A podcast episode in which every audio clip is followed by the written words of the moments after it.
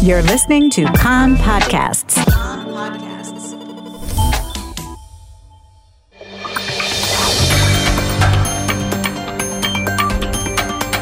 You are listening to the English language news of Kan, the Israeli Public Broadcasting Corporation.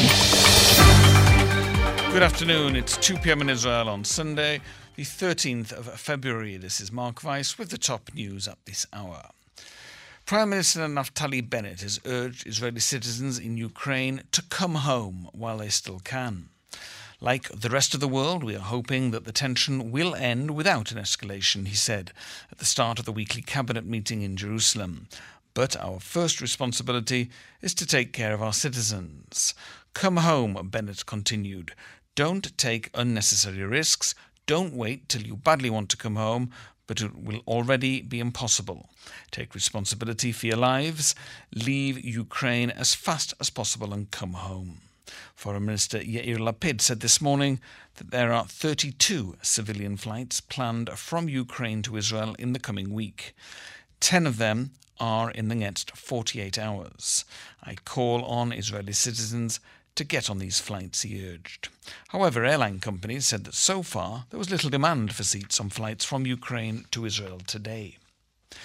Prime Minister Bennett instructed ministers to limit their statements on the crisis to the evacuation of Israelis from Ukraine and to avoid voicing opinions or analyses of the situation. Defence Minister Benny Gantz also held consultations over the weekend regarding the situation in Ukraine. Gantz instructed the IDF to prepare for the possibility that the military may be needed to assist in bringing Israelis back home.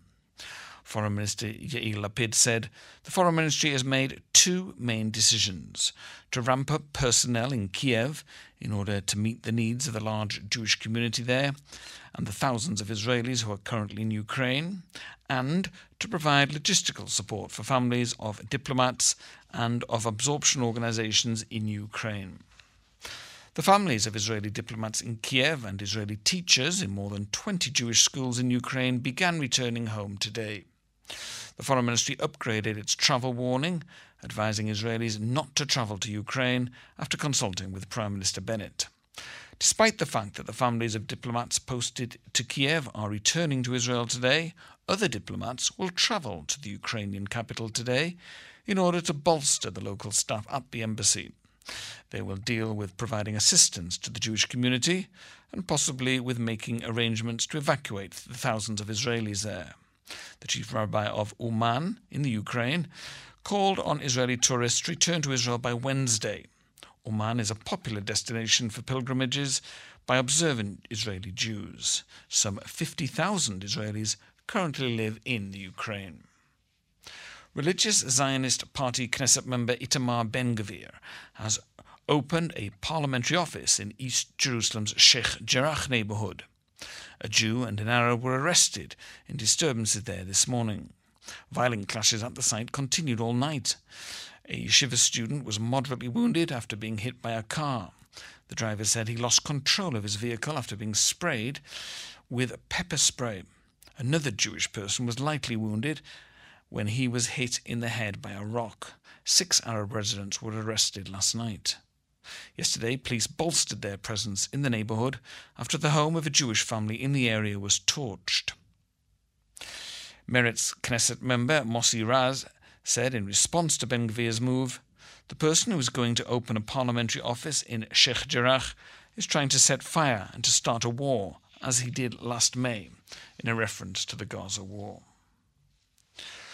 Barring any dramatic last minute changes, the team headed by Deputy Attorney General Amit Marari, which has also representatives from the Mossad and the Israel security agency Shin Bet, will submit to Prime Minister Naftali Bennett early this week the findings of its inquiry into allegations of police abuses of the NSO Pegasus spyware.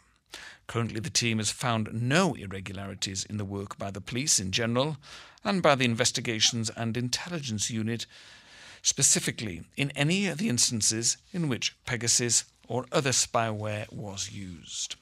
The weather pleasant today. Maximum temperatures Jerusalem 16, Tel Aviv 17, Haifa 19, Eilat 26 degrees Celsius. That's the news from Kan Reka, the Israel Public Broadcasting Corporation.